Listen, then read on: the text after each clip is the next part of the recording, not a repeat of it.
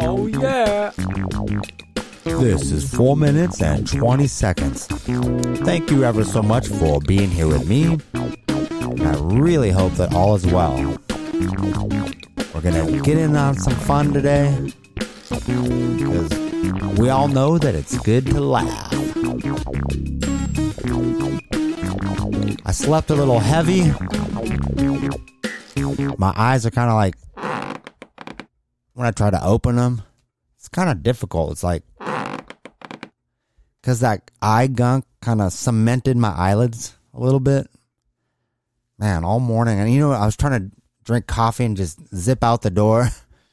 So I'm trying to splash a little coffee to see if it dissolved the eye, the eye stuff, so I could open my eyes. And it was a, quite the awesome experience. So I hope you all are doing great. Uh, you know, sometimes we go into certain experiences and they don't always turn out how we had planned or wished that they would.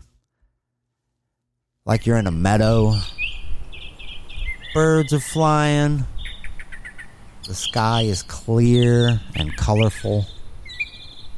I'm not going to say, oh, the sky was blue, because, I mean, duh. The sky is blue. Like it's some revelation. Why do people use that when they describe stuff in books and everything? Oh, the sky was blue. Duh.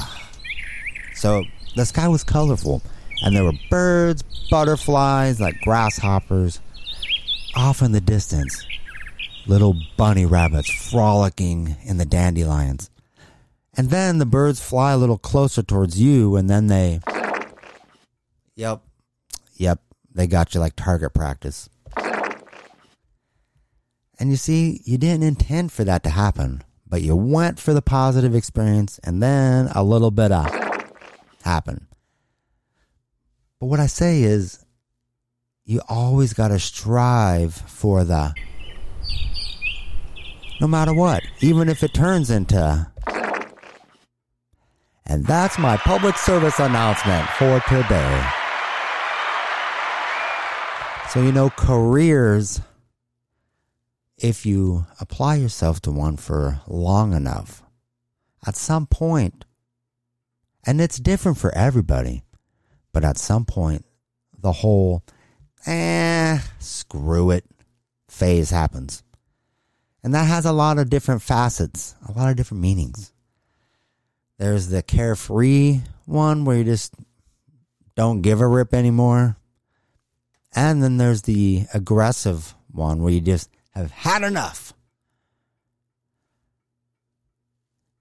You know, like uh, sometimes you could tell, you could tell when authors get the whole, eh, screw it phase of their career because it's after they've had huge success and you've enjoyed all these different books. And then the endings just start being horrible. They just start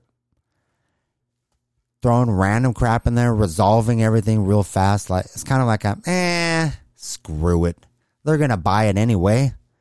They'll buy my next one too. You know, you can always tell when that happens, and it kind of is lame-o. Then there's the whole I've had enough, I've had it type of screw it that also happens.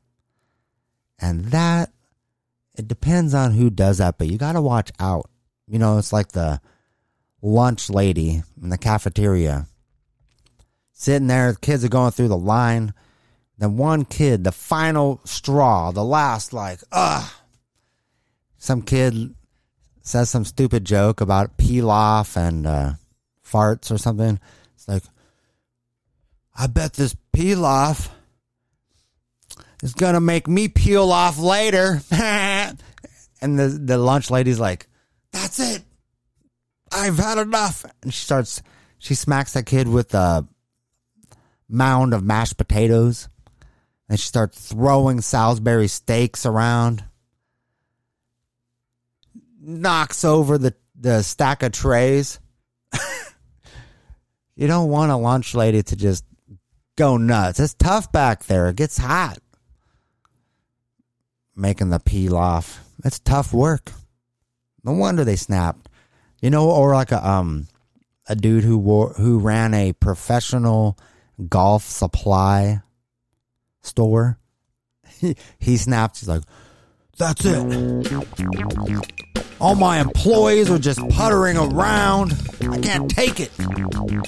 He grabs grabs the nine iron and a, like a stack of these uh, golf balls and goes outside and just starts knocking the balls all over the town. Man, it's just not. You have to. Hopefully, when people get to the, a certain point, they go with the more, nah, screw it, the enjoyable screw it, rather than the angry one. Anyway, this is four minutes and 20 seconds, and I will see you next time.